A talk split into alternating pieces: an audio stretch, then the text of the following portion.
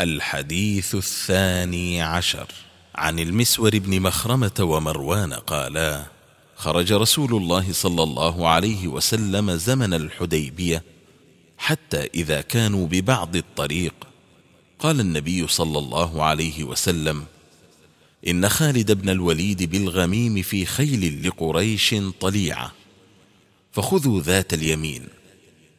فوالله ما شعر بهم خالد حتى إذا هم بقترة الجيش، فانطلق يركض نذيرا لقريش، وسار النبي صلى الله عليه وسلم حتى إذا كان بالثنية التي يهبط عليهم منها بركت به راحلته، فقال الناس: حل حل، فألحت، فقالوا: خلأت القصواء.